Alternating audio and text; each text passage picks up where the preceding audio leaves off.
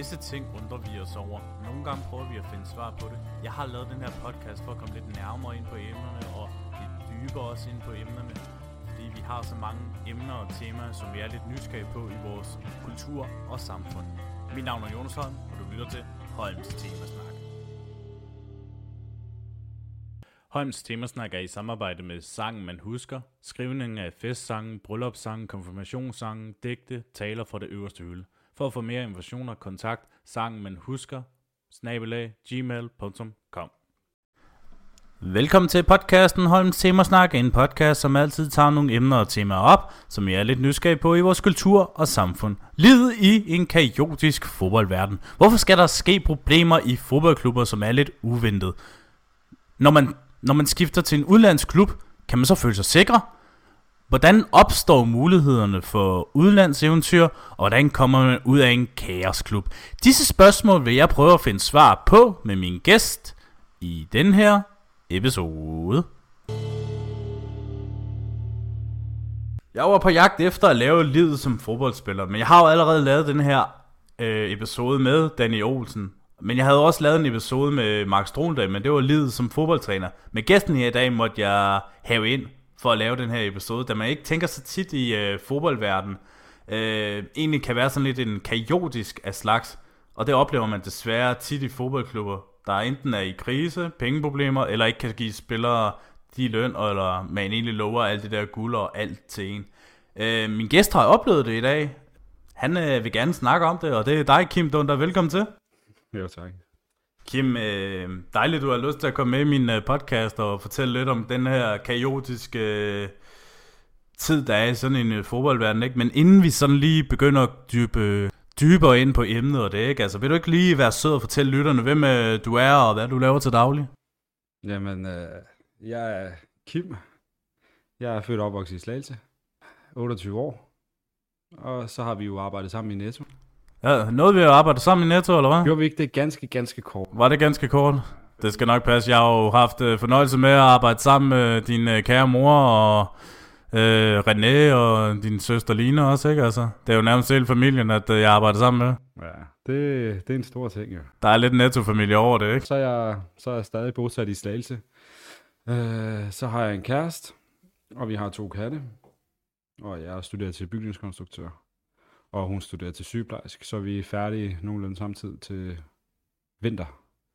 Man kan jo sige, du har altid, jeres familie har jo altid været en, der det der med, der er krudt i jer, ikke? Altså, der har altid været den der arbejdsgener også, ikke?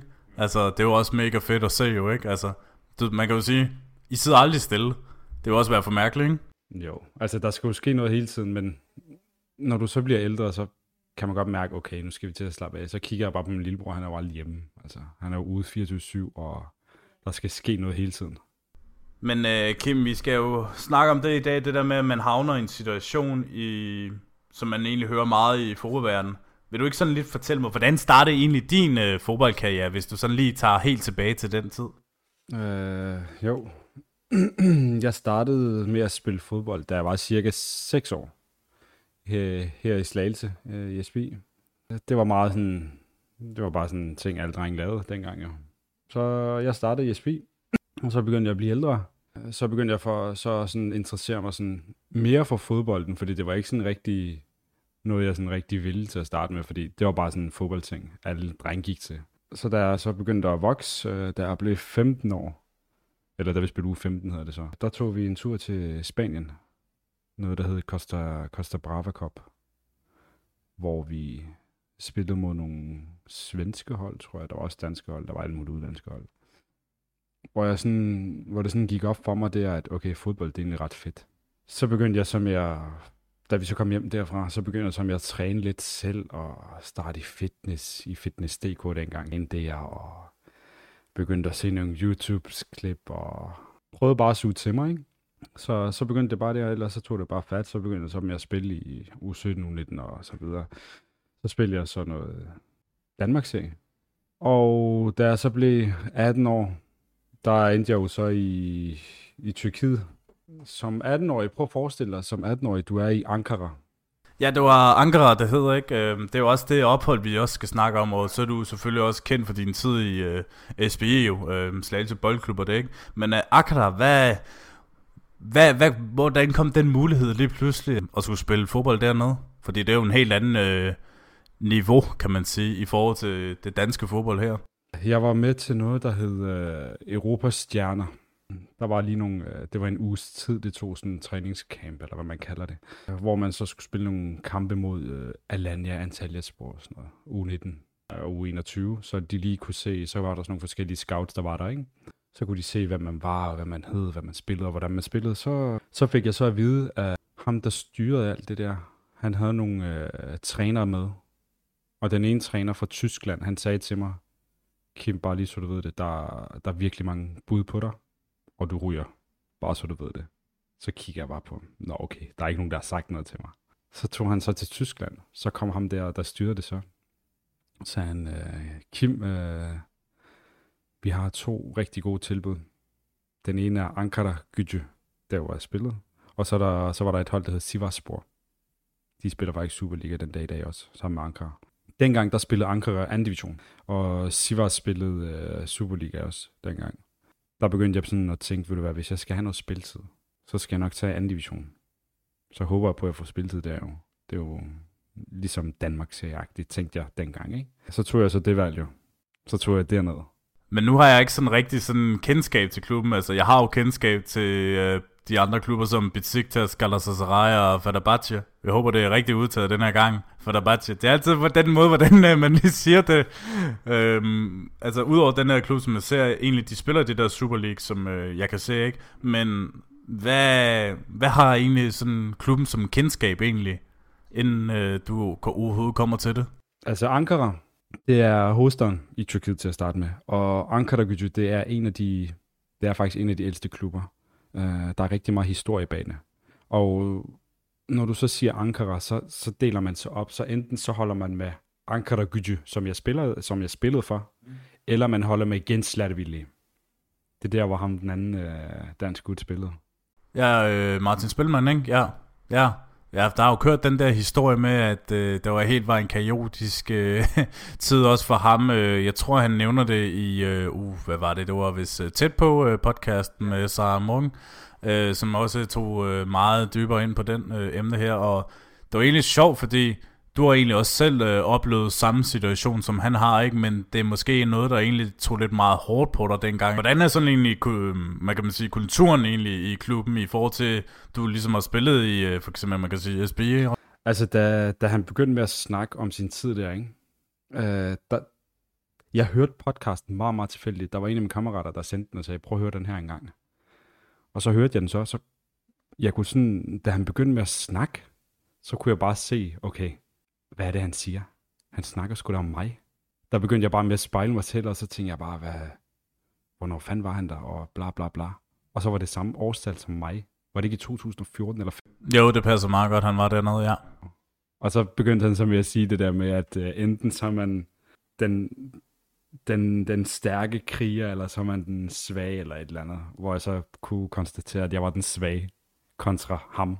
Han har jo bare trådt igennem jo. Og trådt i karakter. Fordi når du, når, det er, du, ja, når du spiller i Danmark, så er der en øh, vis øh, struktur, orden, disciplin. Der følger vi alle sammen noget, kontra i Tyrkiet. Der følger man en disciplin, hvis det er at... Mm, hvis man... Hvordan skal jeg forklare det her?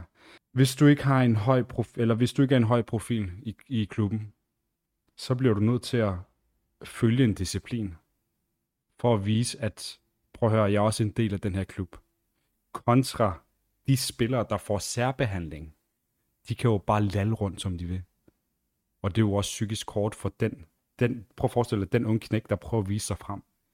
Og han så ser dem, der allerede er fast i klubben, der bare lalle rundt. Hvordan ville du have det, hvis det var, at du gik rundt der som atten-årig og tænkte, prøv at jeg skal bare bide igennem, jeg skal slå igennem. Og så du lige kigger på en eller anden, der er femogtyve, seksogtyve, tredive år. Og han bare laller rundt. Hvordan ville du have det, hvis du bare så op til ham og tænkte, hvordan fanden kan han spille her? Prøv at se, jeg knokler røven ud af bukserne, og han laller bare rundt. Det er også altid det der med, hvordan ligesom forskellen er, du ved, at man knokler hårdt til træning, og man gør så meget som muligt, og man gør som trænerne siger, men alligevel kommer man måske bare lige på holdkortet med det samme, og der er nogle andre, som træneren egentlig synes, jeg vil ikke måske bruge ordet bedre, men egentlig hele tiden, egentlig på grund af måske navnet mere, at de starter inde. Jeg kan nævne faktisk en øh, sjov øh, episode. Det er fordi, øh, jeg kan, ved ikke, hvor, om du kan huske tiden i forhold til med F C Vestjylland og det. Mm. Øh, det er fordi, øh, jeg havde en storbror, der spillede der, øh, Lasse Holm. Øh, han blev så omskolet til at være angriber. Der var så en angriber, der hedder Andreas Mortensen, som øh, egentlig havde scoret rigtig mange mål af det. Men, øh, men foråret af det, han scorede slet ikke nogen mål af det, og Mikael Schønberg, han brugte ham helt tiden, Andreas Mortensen, og ikke havde scoret i ti tolv kamper det. Altså, og jeg forstår ikke, at hvorfor man så ikke tager min øh, storebror ind, og så prøver at se, om han kan gøre en forskel, men slet ikke overhovedet.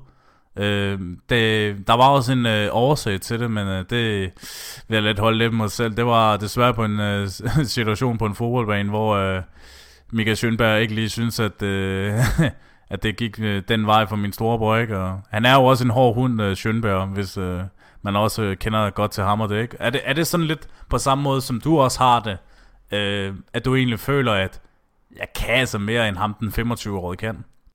Det du, det, du, det du nævner der, det du siger der, det giver rigtig godt mening. Altså i forhold til, fordi jeg tænker, alle tænker sådan, hvorfor spiller ham der? Eller hvorfor gør han sådan der? Når han ikke har præsteret i femten kampe, eksempelvis, eller fem kampe, så vil man så begynde at tænke, prøv at der er en eller anden, vi har en ung gut der, og prøv at forestille, hvis du tager en ung gut ind, og han bare, altså han vil jo, han vil jo give sin højre arm for at spille, og især når, når hans medspillere spiller så dårligt. Det der med det her, det er, at det det kræver, eller det det krævede i Tyrkiet dengang, det var, at jeg kunne, jeg kunne gøre alt, Jeg kunne gøre alt rigtigt, øh, men hvis det er, at du ikke har folk bag dig, så kan det være, at du ikke får spilletid. Fordi jeg kan lige så godt bare være ærlig og sige, dengang, nu ved jeg ikke, hvordan det er længere. Så jeg vil heller ikke sige alt muligt. Øh, dengang, der var det sådan, vi havde en, en spiller ved, øh, i Ankaragücü der. Hans fars, eller hans onkel, han var en høj øh, politimand, eller politibetjent. Så han arbejdede jo for politiet i Ankara. Og ham politimanden der, han var gode venner med præsidentens et eller andet fra klubben. Så når du så ser den dreng spille, og han spiller på min plads, så er det sådan lidt, okay, prøv lige at se, hvad han laver til træning. Det er jo, det er jo helt galt, det her. Altså. Og der kommer den der ævelse af, at jamen, hvorfor, hvorfor får jeg ikke lov til at spille? Hvad er det, jeg gør forkert? Jeg kan jo godt se, at jeg er bedre end ham. Men alligevel, så er det sådan, ja, det er jo... Det, jeg kan ikke tåle sådan noget der. Jeg synes bare, det, alt skal være fair. Fordi når du kommer fra Danmark til Tyrkiet, så vender det hele på hovedet. Det er slet ikke det samme jo. Du skal jo først, først og fremmest, så skal du vende dig til kulturen. Så skal du vende dig til vejret. Jeg kan lige så godt starte. Skal jeg starte med at fortælle min første træning? Ja, ja, det, du giver mig bare gas. Det er din side jo, Kim. Så... Min første træning, jeg kommer derned. Der er ikke nogen i klubben, der tager imod mig. What? Slet ikke sådan nogen øh, præsentation eller noget som helst. Øh, de vidste jo, at jeg kom, men klubben havde lukket på en eller anden mærkelig måde. Men heldigvis så havde jeg... Min fars fætter, han, boede, han bor i Ankara. Så ja. Det var meget, meget heldigt. Så var jeg lige forbi, øh, så var jeg forbi ham, så jeg tænkte, kan jeg ikke lige sove hos dig? Bare lige en dag. Og det kunne jeg så godt, og så fik jeg styr på det med klubben. Så tog jeg derhen dagen efter. Øh, så kommer jeg derned. Øh, så begynder vi sådan, hej og velkommen til, og de tager sådan fint imod mig faktisk, de viser mig rundt, øh, det her du skal være, jeg sov i klubben, øh, som attenårig, de havde nogle, øh, ligesom ungdomsboliger, de, de havde soveværelser og sådan noget i, i klubben, så jeg slap jeg for at betale husleje et andet sted, det er en god ting synes jeg, så gik jeg så rundt med dem, og de viste mig, her er omklædning, her er træningsbanerne, her er spisesalen og bla bla bla bla, fint, så fik jeg lov til at slappe lidt af. Øh, dagen efter, så er der min første træning. Jeg henter mit øh, spillertøj, tager mine fodboldstøvler i hånden, går ud på banen, skifter til støvler, og så kommer jeg så ud, så begynder vi at varme lidt op. Så går der, jeg tror der går ti minutter, så besvimer jeg. Blackout med det samme. Jeg var bare helt, jeg var, jeg var helt slukket. Så kommer jeg så til mig selv, så siger jeg, ham øh, medicmanden vi havde der, så siger han, du skal lige, du skal lige med mig. Hvad skal vi? Kom lige, vi skal lige få taget nogle blodprøver og diverse ting. Og jeg var sådan i chok og tænkte, hvad fanden er det, der sker nu? Jeg håber ikke, jeg fejler alt muligt. Men heldigvis, øh, så kom øh, svarene så, de var, de var gode. Altså, der var, der var ikke noget som helst. Han sagde, du manglede, hvad fanden var det, han sagde? Et eller andet med C-vitamin, B-vitamin, et eller andet. Så gav han mig sådan en, øh, hvad fanden hedder sådan noget, der opløses i vand? Åh, oh, godt spørgsmål. Fan er det? Ja, det tror jeg også, det er, ja. Ja, ja. Det er det. Så, så opløses det i vand, og det smagte af sådan noget appelsin, ikke? Altså, det var et eller andet vitamin, jeg manglede, fordi jeg var slet ikke vant til at spille i den der hedebølge. Prøv at forestille dig otteogtredive til fyrre grader. Og så prøve at spille i den, ikke? Altså, jeg har jo godt hørt lidt historie, hvordan det er. De siger, det er jo helt øh, modbydeligt at spille i den varme, og mange af dem egentlig prøver at, at spille om aftenen, fordi det er lidt mere køligere, ikke? Ja, altså vi træner jo, vi, vi træner jo sådan to gange og tre gange om ugen. Så de der aftentræninger efter klokken øh, fem seks stykker, det var det fede jo. Øh, og så kan jeg begynde at sådan, så jeg kan også godt prøve at sådan fortælle lidt omkring, hvordan jeg blev holdt udenfor i klubben. Da jeg så begyndte at blive sådan mere, øh, da jeg begyndte at vende mig til klubben, øh, der fik jeg jo, øh, jeg fik også en, en holdkammerat, jeg skulle dele øh, værelse med. Og han var faktisk grund til, at jeg bed tænderne sammen og ville det mere. Øh, det var en, der hed, hvad fanden var det? Mustafa Alha. Hans navn kan jeg godt nævne, fordi ham kan jeg godt lide. Han kan også godt lide mig, og han spiller der ikke mere. Han var sytten år. Han spillede øh, U sytten og U nitten, Tyrkiets landshold målmand. Sindssygt, sindssygt dygtig. Der begyndte jeg så med at snakke med ham. Vi spillede også øh, LOL øh, på værelset. League of Legends. Men det må også egentlig sådan også lidt være tryggende for dig at egentlig komme til dit øh, andet land, ikke? Øhm, eller andet land, det er jo ved dit hjem, ikke? Altså på en måde, ikke? Eller hvordan vil du selv egentlig sådan beskrive det, Tyrkiet? Det vil jeg ikke sige. Det, det vil jeg faktisk ikke mene. Altså det, det, der, det der er svært ved, når man er tosproget, det er, at øh, når du er i Danmark, så bliver du kaldt for det ene og det andet, når der er en, der bliver sur. Ja. Ikke sådan der tilfældigt. Øh, så når du er i Tyrkiet, hvis du går rundt og ja, så, så bliver du så kaldt for tysker. Fordi dem, der, når de ser en fra Europa, så siger de tysker. Fordi oftest, så er der jo flest tyskere i Tyrkiet. Så det er bare en generalisering i forhold til, når du får, når, i stedet for at sige europæer, så siger de bare tysker. Okay. Så, det, så du er både, du er både udlænding i Tyrkiet og i Danmark. Så er det sådan der, så får du den der identitetskrise. Okay, hvor fanden er jeg så fra? Det må jo også gøre lidt ondt på dig selv at tænke på, at man egentlig ikke, sådan du ved, at man bliver kaldt tysker, ikke? Altså selvom du slet ikke har tyske gener overhovedet, ikke? Altså født i Danmark, ikke? Og opvokset i Danmark, ikke? Så synes jeg da også, det er da lidt øvende, når man tænker på, at du egentlig kan tyrkisk jo. Altså flydende, ikke? Altså, og kan forstå sproget dernede, ikke? Altså, kan man egentlig sådan lidt føle sig lidt uvedkommende så? Jamen det var, det var jo det, jeg gjorde. Øh, de træninger, vi nu havde... Øh, Jeg kan prøve at fortælle den her episode. Vi er ude at spille, vi er ude at spille noget bold, nogle pasninger, og det hele det starter med pasningerne. Jeg lægger sukkerbolde til dem, så får jeg en bold tilbage, der bare bliver hyret og alt muligt, og den ryger til højre og venstre, så skal jeg kontrollere dem. Og så begynder jeg med at løfte hånden og sige, øh mand, hvordan er det, du ikke kan tage den der aflevering? Hvor jeg bare sådan tænker, what? Hvordan fanden skal jeg tæmme den der bold? Så jeg lader den jo bare køre. Jeg er jo ligeglad. Når det kommer til sådan noget der, så, så gider jeg ikke engang løbe efter den, fordi man har også en, fordi man er vant til at få bolden i fødderne, og man giver bolden perfekt til dem, og så de bare losser den væk. Det er jo bare en joke. Så, så kunne jeg godt mærke, okay, det her det bliver en intens træning. Det her, det, det bliver ikke godt. Spiller vi så på to mål. Jeg lægger sukkerbolden stadig, spiller, vil lave et to. Jeg har aldrig været egoist. Jeg vil hellere spille bolden, frem for at score selv. Så begynder de med at lave de der mærkelige afleveringer igen og siger, løb, hvorfor tror du ikke på den? Og så tænker jeg sådan, okay, fuck det, det kan ske. Vi, vi tænker ikke over det, vi spiller bare videre. Så bliver jeg flækket til træning. Det er en fucking træning. Jeg bliver flækket. Og så tænker jeg bare, wow, skal jeg brække benet i dag eller i morgen? Hvad fanden er det her for noget? Og jeg vil helst ikke sige noget, fordi når du er der, når du kommer til klubben, prøv at dengang, der havde de transferforbud. Når du kommer til klubben, fordi jeg har begge statsborgerskab, så, kan de, så kunne de hente mig gratis. Så de betalte ikke for mig. Så når du kommer til den klub for at hjælpe dem, og du takker ja til at hjælpe dem med, med det projekt, de nu har i gang, og så går der jo, så går der jo to-tre uger, så ophæver det der transferforbud. Det er noget værre pis for mig jo. Så køber de spillere på tredive plus for første division og Superligaen. Og så, ble, og så bliver jeg sådan der sat til side. Og de tyrkiske spillere, der nu er der, de mister jo også selvtillid og tænker, prøv at vi får heller ikke spilletid, så ham der tyskeren, han skal bare væk herfra.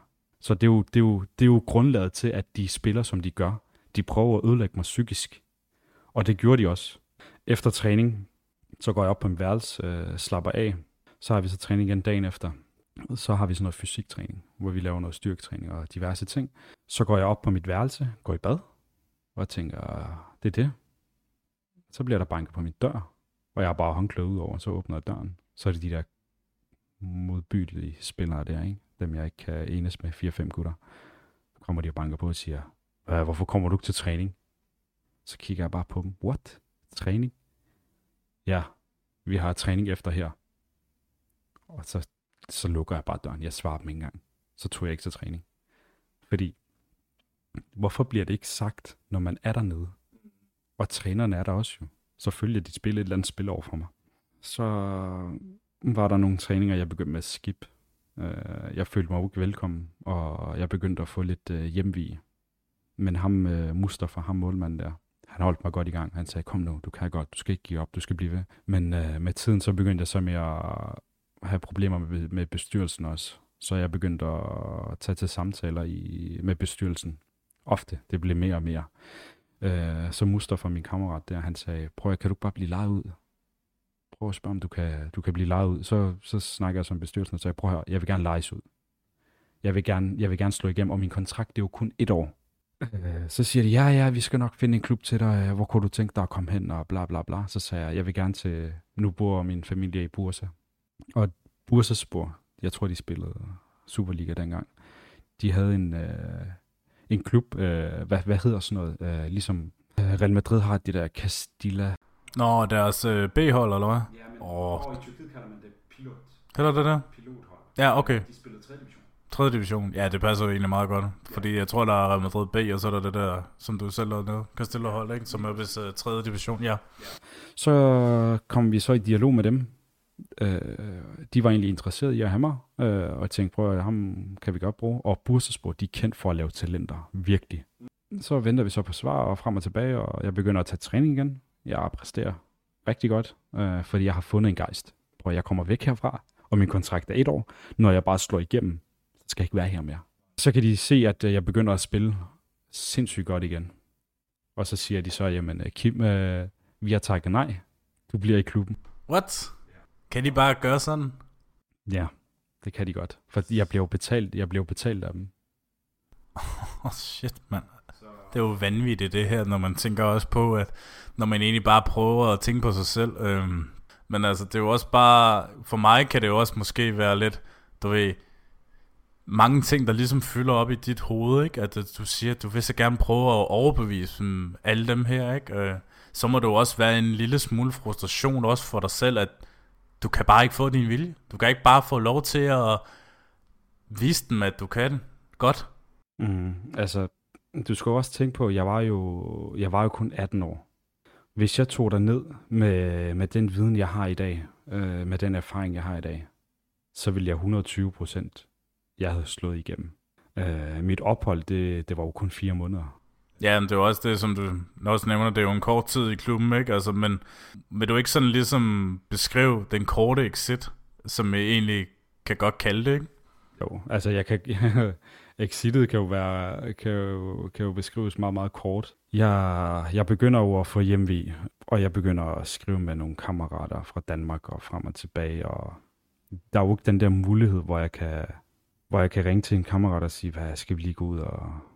drikke en kaffe eller et eller andet. Fordi jeg er jo i den hele, jeg er jo, en, jeg er jo den anden ende af verden. Jeg har ikke nogen tæt på. Og min familie, hvis jeg skulle tage bussen til Bursa, det tager alligevel otte, otte til otte eller elleve timer. Det er jo også en tur i sig selv. Jeg ringer til min far, og ham Mustafa der, han var til landsholdssamling, så jeg sad jo alene, ikke? Da jeg skulle tage den beslutning. Hvis han var der, så tror jeg faktisk, jeg havde blevet. Men jeg var jo alene, så ringer jeg til min far. Og det skal så også siges, prøv her, nu fortæller jeg lige noget til alle de unge gutter, hvis det er, de tager en beslutning om, at de gerne vil spille professionel fodbold. Uh, jeg kan jo jeg kan, jeg kan sige, jeg har prøvet det. Det var ikke noget for mig. Fordi det, jeg har oplevet, det var slet ikke... Altså, jeg havde, jeg havde fremlæggelse på skolen, hvor vi skulle fortælle lidt om en eller anden historie. Så, så min overskrift på den her, det var, hvad fanden var det, jeg kaldte det? Fra drøm til mareridt. Det var det, jeg kaldte det. Øh, fordi det var slet ikke, som jeg forestillede mig. Hvis de her gutter, der er nogen, der gerne vil være professionelle, og de gerne vil slå igennem, så skal de bare vide, I skal have jeres familie som opbakning. Jeg kan godt være ærlig at sige, jeg havde ikke en opbakning hjemmefra. Jeg havde én person, og det var min mors fætter. Han ringede til mig og sagde, hvad så mand, hvordan går det? Han var den eneste, der holdt mig i live. Øh, min familie, de var jo sådan, nå, han kan bare prøve, og hvis det sker, så sker det, hvis det ikke sker, så fuck. Men er det ikke også sådan lidt en typisk familieting at sige, ja yeah, ja, yeah. bare, bare lad barnet, ikke? Altså. De vil jo hellere have med studering. Det kan jeg også godt forstå, men det er bare den der drengedrøm. Men så ringer jeg så til min far, øh, så jeg til ham, og jeg græd en dag i telefonen, som atten-årig, jeg, jeg lå og græd, mand. Øh, så sagde jeg, far, bror, de kører sådan her på mig, og det her foregår i klubben. Øh, jeg føler mig ikke velkommen. Jeg har hjemvi. Øh, hvad gør jeg? Hvad havde du sagt til dit barn, hvis du, kunne, hvis du vidste, at det er noget, han, drøjer, han, han, han giver liv for? Hvad vil du sige til ham, at han har ni, otte, ni måneder tilbage i sin kontrakt? Hvad vil du sige? Altså, jeg vil nok sige, måske præster så meget, du kan, ikke? Og for fanden da vise verden, at du kan stadigvæk noget af de der ni måneder, ikke? Altså, om du måske lige er på landsholdet stadigvæk, altså stadigvæk som ung, eller som øh, ungdomsspiller også, ikke? Præster nu så godt, at øh, folk øh, snakker om dig. Jeg har altid det der med, at hvis du skal præstere i en sådan sport der, har jeg da altid sådan lidt at sige, at gør nu for helvede noget. Få folk til at skrive om dig. Få nu den opmærksomhed, det der skal til. Øh, det er nok det, hvis jeg var, havde min øh, søn eller datter, ikke? Altså, gør en, gør en forskel. Få øh, verden til at opdage dig. Det er nok det, jeg egentlig vil sådan tænke, hvis øh, det var en situation, som jeg skulle tage for mine børn, ikke? Altså. Så du havde motiveret dem? Altså, jeg må nok have tidligere, men de skulle nok have tænkt sig om, ikke? Altså, tænkt sig virkelig godt om, ikke? Altså, fordi jeg tror også, du er ligesom de fleste øh, fodboldspillere, ikke? Altså, hvis du selv har oplevet det der med, at de stopper karrieren kort, jo. Og så er der jo det der, der er en enkelt ting, som altid nok er det vigtigste, som du også selv siger og også har nævnt, ikke? Det er uddannelse. Ja. Uddannelse er, nu bander jeg lige ordet, ikke? Røvvigtigt, ikke? Mm. Altså, så jeg kan godt se, hvor du, hvor du egentlig vil hen med det, ikke? Altså, hvis du selv står i dine egne sko, ikke? Altså, som, for egentlig så tror jeg også, det er lidt svært, ikke? Hvordan fanden man skal sige det, ikke? Altså, hvordan fanden skal man sige til en uh, unge, øh, om det er godt eller skidt, ikke? Altså, så jeg forstår godt din situation. Så hvis du, øh, hvis dit barn havde tjent, hvis han havde haft hundrede tusind, hundrede og en tusind på sin konto på fire måneder, ja. Hvad havde du sagt til ham? At han skulle klø på, eller bare komme hjem? Jeg tror, det er et svært spørgsmål. Jeg tror også virkelig, det er svært, ikke? Fordi man kan jo sige, penge er altid godt. Det kan vi jo godt lide at tjene, ikke? Men jeg føler også, når vi er kommet sådan en tid, ikke? Altså, som vi er kommet i tyve treogtyve, ikke? Så skal man sgu hellere tænke på sig selv. Man skal sgu hellere tænke på sit eget helbred, ikke? Penge kan man jo altid få, ikke? Det kan man, men jeg tror bare, ens helbred og ens trivsel er bare mere vigtigere end noget andet. Ja, men hvis det var mig, der var min far, hvis jeg var i deres øh, sko, det jeg havde sagt, de der hundrede tusind, ikke? Det er jo gode penge på fire måneder, så vil jeg nok sige, prøv at høre, det er dig, der kan redde os. Det havde jeg sagt som far, fordi min far har jo ikke en uddannelse, min mor har ikke en uddannelse. Så det er bare med at sige, prøv at høre, det er dig, der skal redde os. Du kan få os I, altså du kan få os til at få et rigtig godt liv. Det kan godt være, at du har alt det her læs på ryggen og sådan noget, men du kan klare det her. Og vi er bag dig, vi støtter dig. Du skal bare klø på og ring til os hver dag, hvis der er noget. Vi skal nok have en samtale hver dag. Men det min far, han sagde direkte. Fuck dem. Fuck deres penge. Kom tilbage. Og start i skole. Og det var der, du så kom tilbage til S B I også? Jamen, det jeg gjorde, det var... Eller var det det? Nej. Mm. Øh, jeg ventede lige lidt. Min kammerat kom hjem fra landsholdssamling, og i mellemtiden, der, var, der gik der to-tre dage, der, der spillede jeg stadig i klubben, ikke? Øh, så var klokken øh, elleve om aftenen, og min kammerat, han var jo kommet. Øh, der der, der redte jeg min seng. Og det skal også siges, øh, da vi spiste mad i klubben, ikke? Jeg levede af kylling og ris. Kylling og ris? Hver eneste dag? Stort set. Shit. Uh, Det, det tror jeg, jeg sked ud til sidst. Men, ja, det kunne jeg sgu godt forstå. Det gør det altid, at du ikke fik diarré af det. Men det var en klassiker. Så sagde jeg til min kammerat der, klokken elleve om aftenen. Jeg begyndte at ræge min seng, så sagde jeg til ham, prøv at tak for den gang. Jeg smutter. Hvor skal du hen? Jeg har snakket med min far, og jeg kan ikke, jeg kan ikke klare det her mere. Jeg, jeg, jeg vender sgu snuden hjem af. Og så kigger han bare på mig, han kunne se, at jeg var helt færdig. Han gad ikke engang sige, uh, hvorfor og bla bla bla. Så redte jeg min seng, og så redte jeg mit uh, fodboldtøj. Jeg glemmer det aldrig, mand. Så sagde han til mig, hvordan tager du det ikke med? Og fordi min far han sagde det der med, fuck dem og sådan noget, så sagde jeg, nej, nej, jeg skal ikke have noget for den her klub. Så det jeg gjorde, jeg købte en busbillet, tog hjem til min hjemby i Tyrkiet, øh, købte en flybillet efter, og så rejste jeg bare hjem.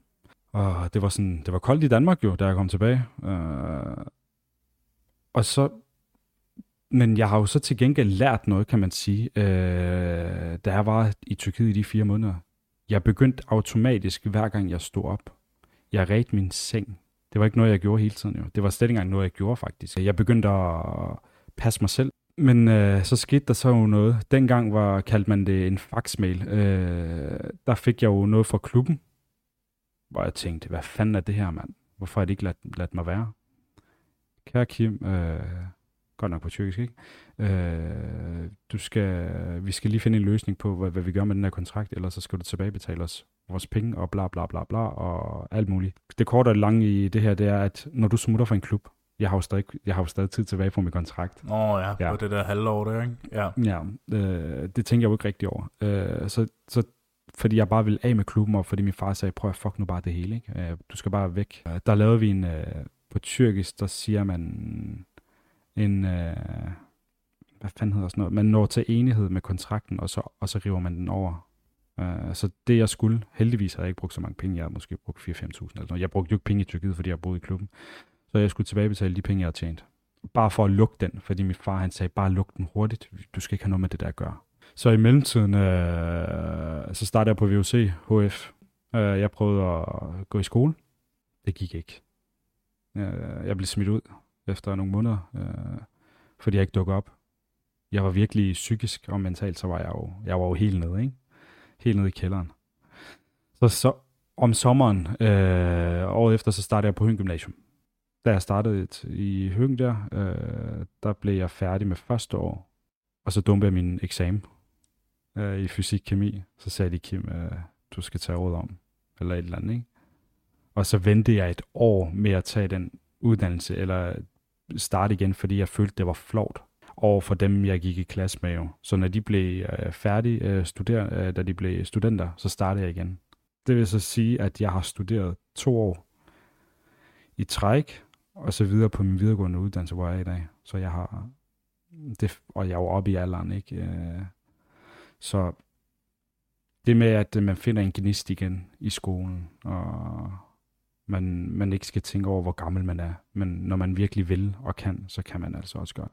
Jamen, det er også det samme måde, øh, efter jeg arbejdede i Netto. Øh, det har jeg også fortalt øh, omkring livet som øh, Netto-medarbejder. Øh, også det der med, jeg fik jo ikke øh, niende klasse dengang, fordi jeg dumpede den dengang, ikke? Og det fyldte jo også mig i rigtig mange år, ikke? Og så fik jeg jo muligheden for at tage den om igen på V U C, både niende og tiende klasse, så jeg også kunne komme ind på H F, ikke? Og det der med at tænke, man allerede er færdig om et år, ikke? Og jeg bliver student som toogtredive år, ikke? Altså, det er også bare det der tegn, og jeg synes også, det er rigtig godt også at sige, det er aldrig for sent at tage en uddannelse, ikke? Altså, det, det er faktisk også rigtig godt, du sådan lidt nævner det, ikke? Altså, man øh, går måske i en klasse, hvor der er atten op til femogtyve alderen, ikke? Altså, jeg, jeg har det sådan lidt, for mig er det måske også bare lidt vigtigt, at man giver sådan lidt videre erfaring, ikke? Altså, med, for eksempel, du har oplevet i dit liv, og jeg har oplevet i mit liv, ikke? Altså, så det er faktisk rigtig godt, at det også ligesom kommer op, ikke?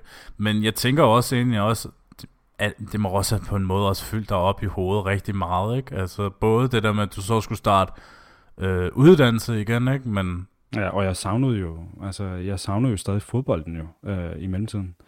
Nu kan jeg ikke lige huske præcis dato, øh, men så startede jeg i... Der snakkede jeg faktisk også med en agent i, i, i Danmark. Uh, han sagde, hvis det er, Kim, uh, du, kan, du kan starte i Brøndby, eller så kan du starte i B K Frem. Uh, så sagde jeg, vil du være, lad os, bare, lad, os bare, lad os bare tage det store spring. Jeg vil gerne starte i Brøndby, ikke? Mm. Så startede jeg så i Brøndby, der spiller jeg på deres B-hold. sammen med en øh, kammerat fra Slagelse faktisk. Øh, så vi kørte øh, til Brøndby. Er, er det en, man øh, kender, eller? Jeg ved ikke, om du kender ham. En, der hedder Jonas Taser. Ja, men jeg har godt hørt om ham. Ja. ja. Øh, han var jo... Altså, jeg har ikke set øh, så hurtige fødder i mit liv før. Han var virkelig hurtig med fødderne, og hans frispark og langskud. Det spillede bare, ikke? Han var sådan en kant, der træk ind og spark og sådan noget, bla bla. Ja. Øh, så begyndte jeg så med at træne der. Mm, jeg havde jo taget lidt på.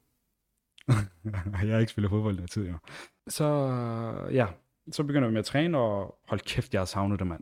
Og den disciplin, der nu er i Danmark, ikke, det havde jeg bare savnet, og jeg følte mig bare tilpas lige med det samme. Og tænkte, prøv at det her, det, det her, det er mig. Jeg skal ikke andre steder hen, jeg skal bare være i Danmark. Så begynder vi med at træne, øh, men jeg er stadig mentalt udfordret, fordi man har den der frygt, øh, spiller han mig, spiller han mig ikke. Øh, det sidder stadig i en. Så jeg var ikke sådan hundrede til hundrede og tyve procent klar. Øh, Men øh, så begyndte de så med i vores træning der og træningskampe. Øh, jeg blev ikke udtaget til første træningskamp, hvor jeg tænkte, wow, hvad fanden er det for noget? Så gik der mere tid, så blev jeg så udtaget til anden eller tredje træningskamp. Øh, efter den, så havde vi så dialogsamtaler, og dem elsker jeg jo. Øh, hvor de fortæller ens plads og ens situation i klubben. Øh, der sagde de, så ham Jonas, han fik rigtig godt feedback, ikke? Øh, han sagde, du skal være her, og du er fremtiden, og bla bla. Øh, så kom det så til mig, øh, så sagde de, Kim, øh, vi kan ikke garantere dig spilletid, men øh, du er stadig en del af holdet, øh, du må jo stadig træne, og vi, lo- vi kan ikke love dig, altså vi skal heller ikke love dig i, i hoved og røv, og det kunne jeg godt lide, fordi de var ærlige, ikke? Men da ham, øh, min kammerat, han fik det at vide, og jeg fik det andet at vide, ikke?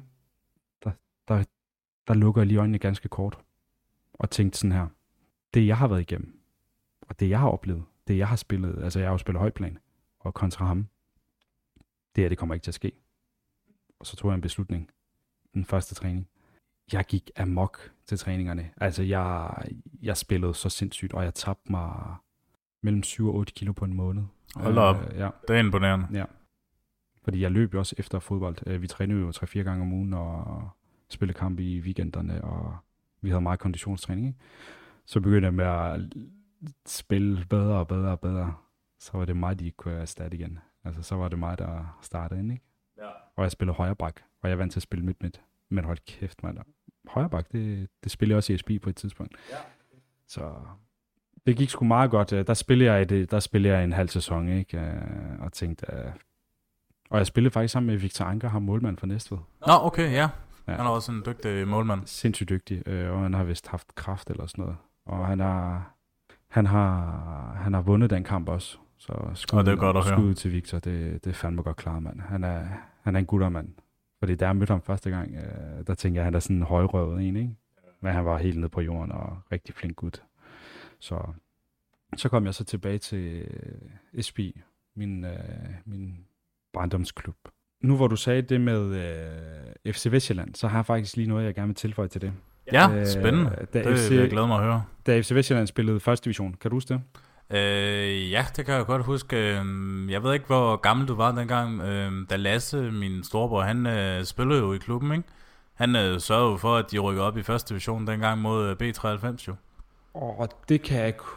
Tilbage i to tusind og ni. Nu ved jeg ikke lige, hvor en ung øh, Kim Dundar var dengang. Ja, det... Ja, der...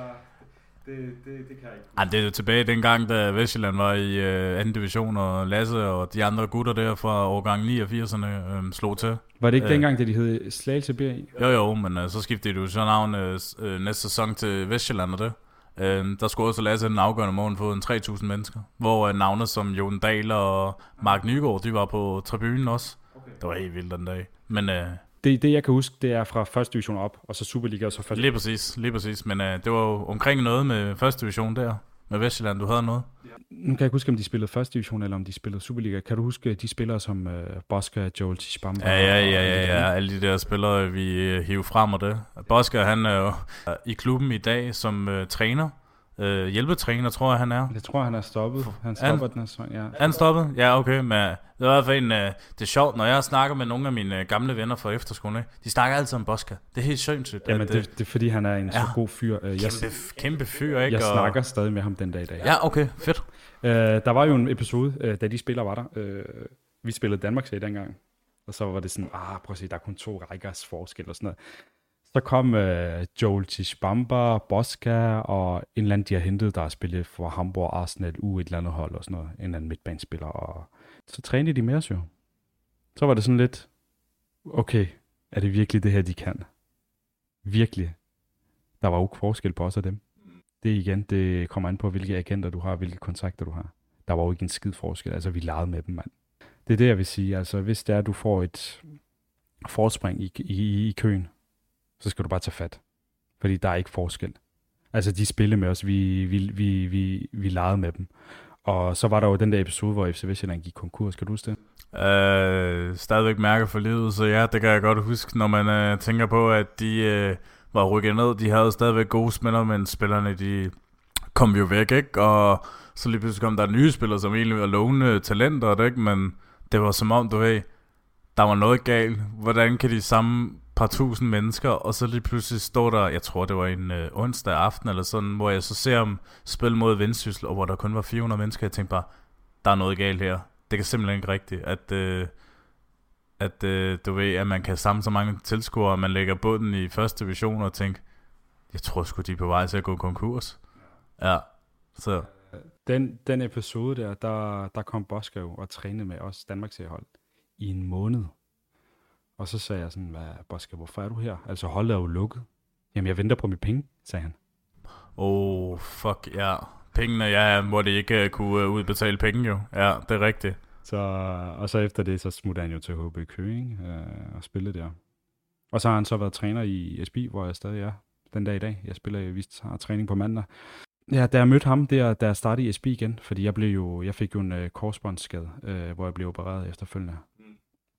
Og så sagde jeg til mig selv, prøv at, øh, og det skete til en T tre kamp, fordi vi havde lavet vores eget hold i S I K dengang, Slagelse I K. Åh oh, ja, S I K, ja, ja, ja. Der lavede, der lavede vi vores eget hold med gamle spillere, ikke? Øh, hvor vi vandt øh, C F fire med hundrede plus øh, i målscore, og det var, det var helt hjernedødt. Altså, vi havde det sygeste hold, ja. På papir, så havde vi et øh, sjældent til Danmarks til hold, hundrede og tyve procent. Så anden kamp i C tre, der bliver jeg så skadet, øh, og så bliver jeg så opereret, og der går alligevel otte ni måneder, før jeg bliver opereret. Og så venter jeg så tolv måneder med at spille fodbold. Og så vælger jeg så starte i S B, hvor jeg tænker, prøv at jeg skal spille noget ordentligt fodbold. Det er ikke det der, selvom jeg er oppe i alderen. Bare hygge, men jeg vil hellere have det på okay plan, ikke? Øh, så ser jeg Boska. Han ser mig. Og han var, han var bare ude at kigge på, på træningen. Han havde ikke noget med klubben dengang. Så kigger jeg på hinanden, og så siger han, kom her, mand. Så går jeg så hen til ham, krammer ham og sådan noget, og siger, hvad laver du? Så siger jeg, jamen jeg er lige kommet tilbage fra skade, og hvad laver du, mand? Hvorfor spiller du ikke? Han siger, prøv at se min mave, jeg kan sgu da ikke spille mere. Men han siger, han savnede, eller han sagde dengang, han savnede det frem og tilbage. Så gik der to måneder eller sådan noget, så blev han jo træner. Uh, og vi har stadig en god kemi i dag. Så, men ja, jeg spiller stadig i S B. Det er ikke fordi, jeg vil leve af det, men uh, bare hygge. Jeg synes, det har været en meget interessant øh, opfordring at høre omkring den her situation, som du også har havnet i, Kim. Og jeg synes også, det har været mega fedt, at du har været meget ærlig omkring det. det jeg tror bare virkelig, at mange mennesker ikke sådan rigtig tænker over det. Du de tænker, åh, de sparker bare til en fodbold. Det. Men det mentale der, det er også bare så vigtigt, at man også kommer ud med den, ikke? Altså, det synes jeg, det har været fedt, at du ligesom har kommet frem i dag. Og egentlig er ærlig omkring det, ikke? Og giver gode råd til også unge spillere, at de skal tage det, man kan vel sige, seriøst, eller altså bare tænke sig om, ikke? Altså, så. Man, skal, man skal virkelig lære ikke at, ikke at blive trådt på, ligesom, øh, hvad var det, han hed? Øh, ham fra, Hvem tænkte du på? Ham, der også var i Tyrkiet dengang. Og det er Spelmann, Spel- eller hvad? Ja. Ja, Martin Spelmann, ja. Fordi prøv, jeg synes også, de skal høre hans podcast. Øh, der kan man se en vindermentalitet i ham. Der nævnte han jo to mentaliteter, og jeg var den svage. Så, jeg, så man kan konstatere, at jeg er den svage, og han er den stærke. Så jeg synes, de skal høre den podcast omkring, hvordan man virkelig slår igennem og tager fat, ikke? Kontra mig som atten år, der ikke havde nogen viden. Det er det, jeg siger. Hvis jeg havde den viden i dag, og jeg tog derhen, så havde jeg gjort det samme som mig. Og jeg kan helt klart anbefale uh, tæt på podcasten uh, med Sara Mung. Det er nok en af de federe podcasts, du kan finde omkring fodboldverdenen, fordi hun kommer ind med nogle uh, meget tættere, dybere ting i forhold til, hvordan uh, spillerens uh, mentale ting har det i forhold til også uh, skader, de har været udsat for, nogle begivenheder, de har været udsat for, og hvorfor det har taget sådan nogle hårde uh, konsekvenser for dem. Kim, vi kommer til det der, der hedder podcasten som femmeren. Den øh, elsker jeg jo altid at lave i mine øh, podcaster der. Øh, jeg synes faktisk, vi skal lave en liste. Vi kan lave sådan en top ti liste, ikke? Altså du har din fem, og jeg har min fem. Det skal være sådan lidt typiske ting, der sker i en fodboldklub, som enten går ud over en fodboldspiller eller holdet. Der, der er mange ting, øh, man kan nævne der. Øh, jeg kan godt begynde med en, som I lige har oppe på hjernen. Øh, jeg ved ikke rigtigt, om du kan huske øh, fodboldklubben Malaga i øh, Spanien, da de spillede. Ikke? De begyndte jo at få penge ind, øh, fordi jeg tror, det var en øh, rigmand, der købte klubben.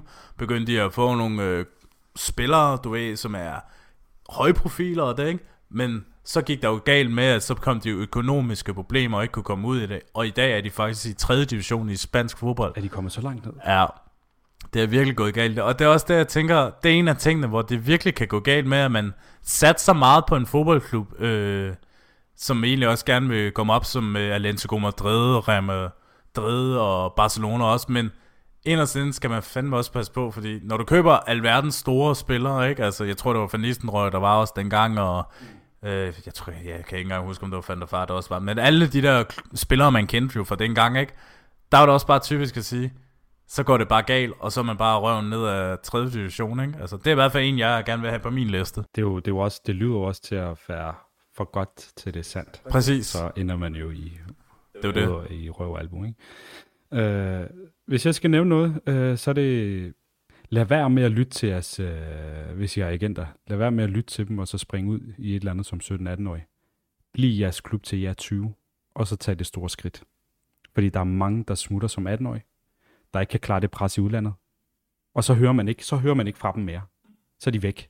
Der er måske lige en ud af måske hundrede, der slår igennem på, på, på, på det punkt. Der var ham der Arda Güler fra Fenerbahçe, der skiftede til Real Madrid jo, som atten-årig. Ja, det er ham, der lige er for nylig skiftet. Ja, lige nu. Ja. Så var der en tilbage i, for to-tre år siden, en, der også skiftede som atten-årig øh, til øh, Stuttgart. Okay? Men det, der så skete med ham der, kontra ham Arda der, man har ikke hørt frem lige siden. Han blev lejet ud til Bundesliga tre eller sådan noget, og han kunne ikke engang, han fik måske fire kampe der. Nu hører man ikke fra ham, og man sagde, at han var den nye Messi. Det er det, jeg siger. Altså, lad være med at bare, lad være med at gå efter at drømme med det samme.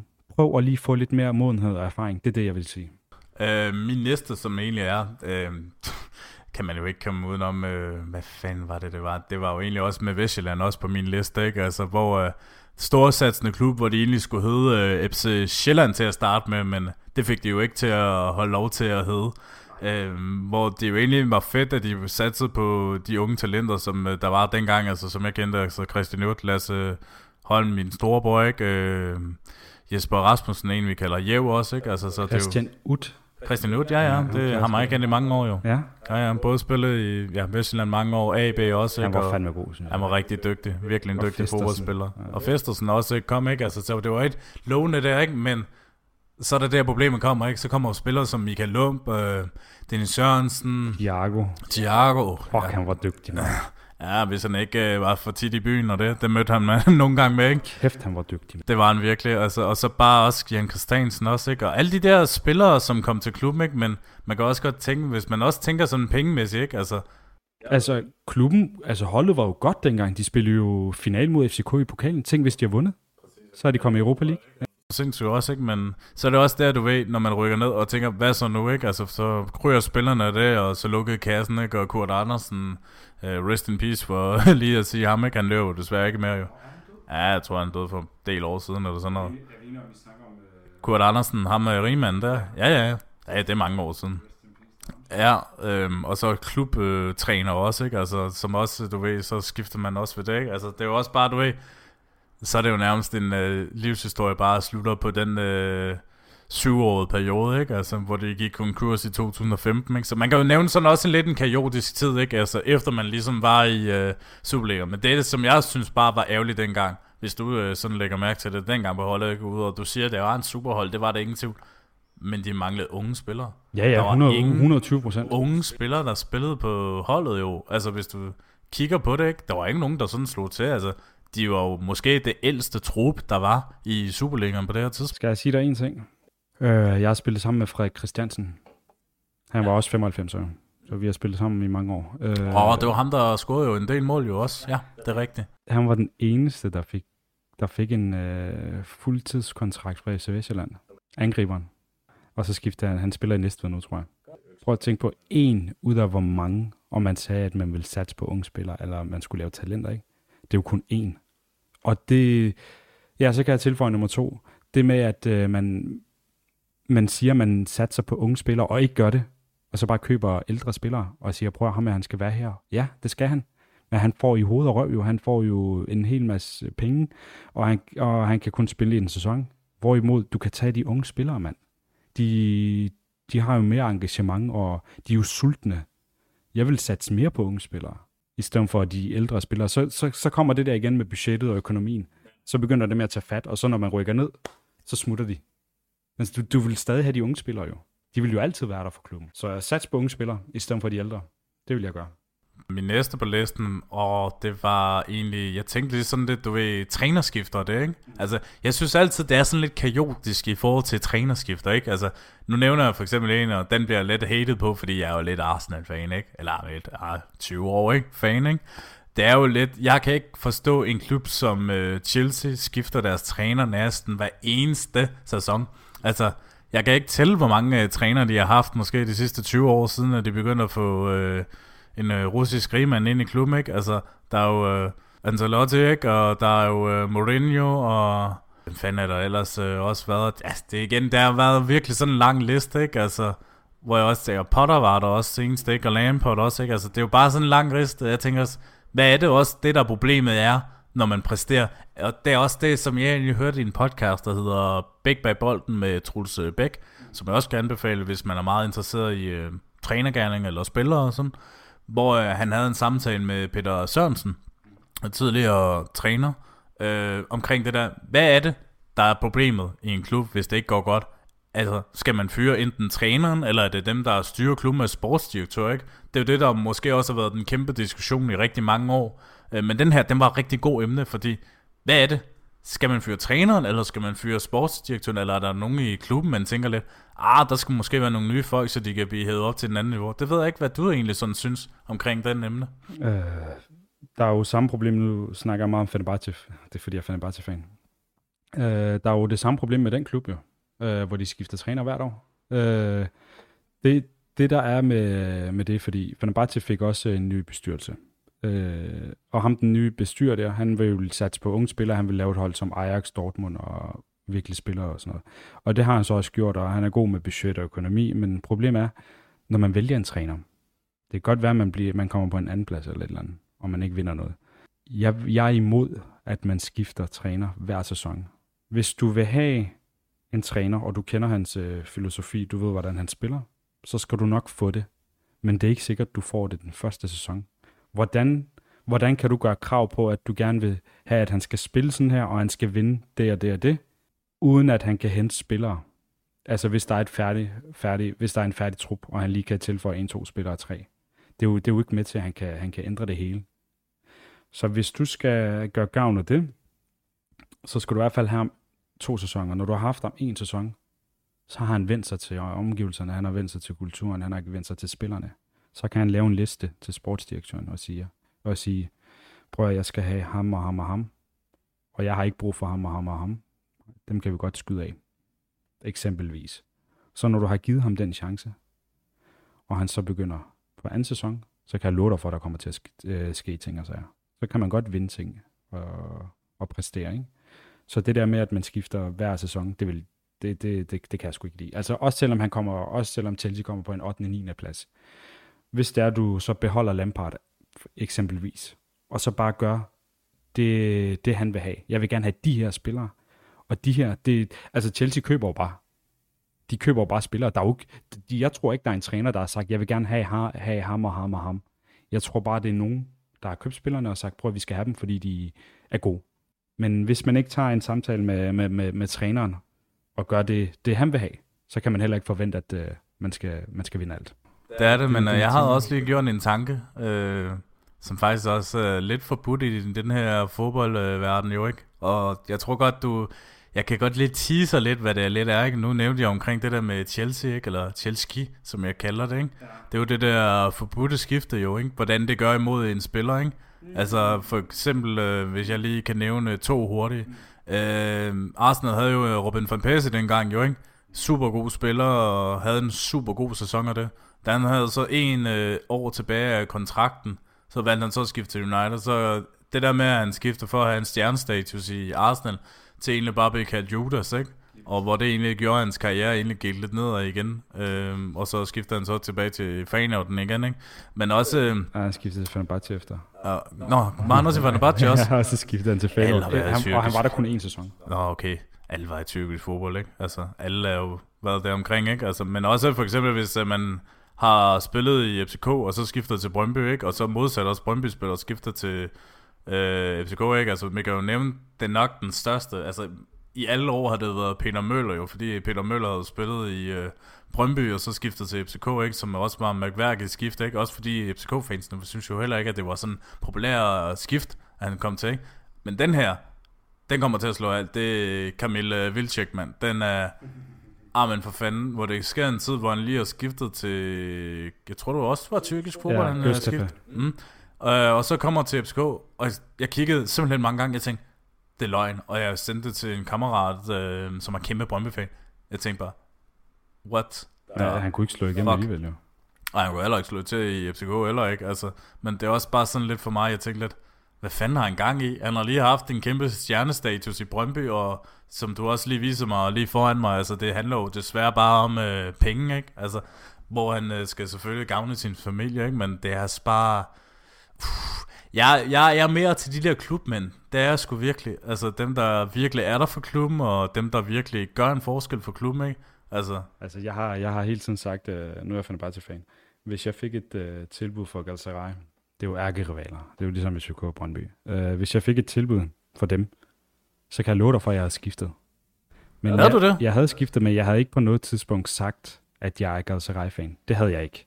Men selvfølgelig havde jeg sagt... Uh, Galatasaray, det er en stor klub, og jeg er glad for, at jeg er i en så stor klub. Det er jo også rigtigt. Så hvis jeg så en dag kom til udlandet, og så skiftede til Fenerbahçe efterfølgende, det kunne jeg jo godt finde på. Så ville jeg, så ville jeg sagtens kunne se mig selv i spejlet og så sige, bror, jeg er Fenerbahçe-fan. Det har altid været. Og så vil jeg stadig have respekt for den klub. Jeg vil jo hellere være et sted, hvor, hvor jeg har mit hjerte. Men så hellere bare være ærlig, ikke? Øh, hvis jeg skal komme til, til nummer tre, øh, så vil jeg sige, at... Øh, alle arabiske klubber, de skal boykottes, mand. Altså, der, der, der skal være et eller andet med FIFA også der. Altså, der, der, der, der skal være et eller andet med budgettet. Det der, det, det går ikke. Altså, der er, jo, der er jo ikke nogen, der kan hente spillere, jo. Jamen, jeg tror også, det var det der, Al Nassr øh, havde fået transferforbud på grund af et øh, brud, de havde i to tusind atten, tror jeg, der var helt tilbage, hvor ja. de, øh, ja, som er svært offentliggjort, at øh, de har fået en transferforbud, og det er jo der, hvor den kære Cristiano Ronaldo spiller, jo, ikke? Så... Au, au for det. Men jeg kan godt se, hvad du siger i forhold til det med det, men tror du ikke også, måske det er bedst i slutningen af karrieren, at spillerne skifter der, i stedet for, at de skifter måske en ung alder som femogtyve? Jo, men problemet er jo, hvis de skifter som tredive-årige, så, så er der jo, der er jo stadig klubber, som eksempelvis den tyrkiske liga, der stadig vil hente nogle spillere, og det er jo, det er jo fedt at se stjerner spille der. Men jeg er bange for en ting, at, eller nu ved jeg jo ikke, om det, det sker, fordi... Øh, i, de, i de lande der, der har de jo mange penge. Øh, en Kina par to måske, hvor det hele fucker op. Jeg tænker jo, Esbjerg Klub, de øh, havde rykket ned, og så fik de en tyskertræner, ham der Peter Hillenball, tror jeg det var, øh, hvor der kørte sindssygt. Nu har jeg desværre ikke set dokumentaret endnu, men jeg har rigtig gerne set den på et tidspunkt, hvor... Øh, Han jo umiddelbart, hvad jeg kunne forstå, har kørt spillerne psykisk ned, og han fuldstændig havde splittet en klub på halvanden, to måneder, ikke? Øhm, det er jo nok sindssygt at høre, at øh, man kan virkelig være så barbatisk af en øh, træner, at man behandler spillerne dårligt, og det skal man jo ikke. Altså, det er jo en klub, som har været traditionrig i mange år, og været i Superligaen, ikke? Som nu ligger desværre ned til anden division, ikke? Øhm, kan man jo sige, det er jo lidt takket været af ham, øh, af en af årsagerne, ikke? Altså, jeg tænker også lidt, trænere skal sgu være der for spillere, altså hvis man er, for eksempel som øh, Mark Strondalen, som jeg har haft, ikke, altså inde i podcasten, ikke, og øh, den anden spiller, eller træner, det er jo ikke Rasmussen, altså så vil de spillerne jo rigtigt, de unge, altså alle, som du også vil behandle en menneske om, ikke, altså. Ja, altså jeg havde jo, jeg kan også godt tilføje noget på listen, uh, jeg havde jo en træner, uh, der kaldte os alle sammen for min stjerne. Hvordan går det min stjerne? Hvad så min stjerne, ikke? Øh, uden at... Altså, det, det, det lyder jo... Det lyder jo dejligt i ørerne, altså, at man sådan bliver værdsat på en måde. Og det, jeg vil tilføje på listen, det var bare lige for at supplere på dit. Øh, hvis, jeg skal, hvis, jeg vil, hvis, hvis jeg skal tilføje noget på listen, så vil jeg så sige, at øh, når man har en klub, lad os bare antage F C K. Når vi har F C K, og vi har førsteholdstruppen, de spiller med en taktik. Den taktik, den skal køre hele vejen ned til U ti, eller så langt ned, man kan komme. Fordi så når spillerne, de skal tage skridtet fra U nitten til førsteholdstruppen, så ved de, hvordan de skal spille. Så, så kan de adoptere sig øh, hurtigere, end, end, end hvad det vil. Altså for eksempel, hvis man spiller fire fire to i U nitten, og så man spiller, jeg ved ikke, fire to to tre eller et eller andet i, i førsteholdstruppen, så har man sådan der en tendens til, fordi hvis det er en højre, højre kantspiller, øh, så er der jo nogen, der, der skal ned og forsvare, så er der nogen, der skal ind og lægge indlæg, og så hvordan de skal positionere, ja, hvordan de skal stå, ikke? Så jeg vil have, altså jeg vil mene, at de skal spille efter samme taktik, hele vejen ned, fordi så, så er det lettere for klubben.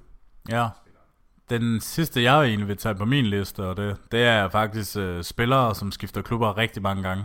Jeg tror også, det nogle gange kan være lidt kaotisk for en spiller, du ved, at finde sig til rette til en klub. Nu kan jeg nævne Bender for eksempel, ikke? Altså, jeg tror også, det er bare svært for ham at finde sig til klubber, altså både han var i Arsenal, Wolfsburg, øh, Nottingham, Rosenborg, øh, tror jeg også F C K, ikke? Øh, han var, ja, og Sunderland var han også øh, på et tidspunkt, Juventus, ikke? Altså, mange klubber på sit øh, C V, ikke? Men hvordan man ligesom øh, føler sig til rette, og så, hvad fanden kan vi ellers? David Bøjsen har også skiftet en del klubber, ikke? Øh, han nævner faktisk også en tid, øh, egentlig tæt på øh, omkring, øh, hvor han øh, skiftede til øh, Jerusalem, faktisk.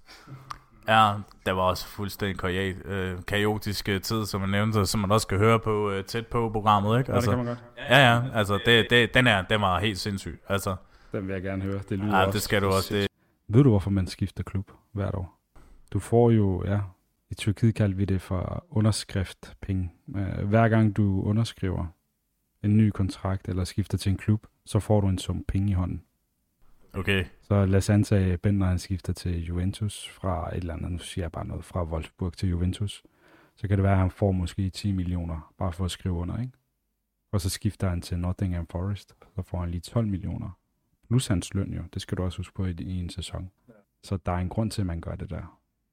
Det er sindssygt nok alligevel at tænke på, at øh, man bare kan skifte det til den klub og til den klub, ikke? Altså, det er sindssygt nok. Men jeg synes alligevel, der er mange gode ting, vi egentlig puttede på podcasten her.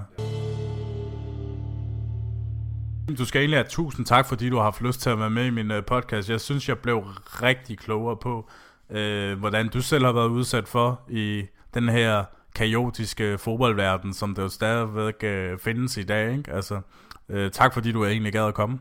Ja, det er meget, der takker. Tak fordi jeg måtte være her. Selvfølgelig, men øh, jeg har jo til sidst med, at man øh, skal lave en øh, god eller sjov anekdotehistorie, ikke? Øh, som jeg altid godt kan lide at slutte af med mine gæster, ikke? Jeg ved ikke, om du lige har en i ærmet, inden øh, vi slutter helt af? Jo, øh, den... Eller, eller hvordan vil, du vil kalde historien?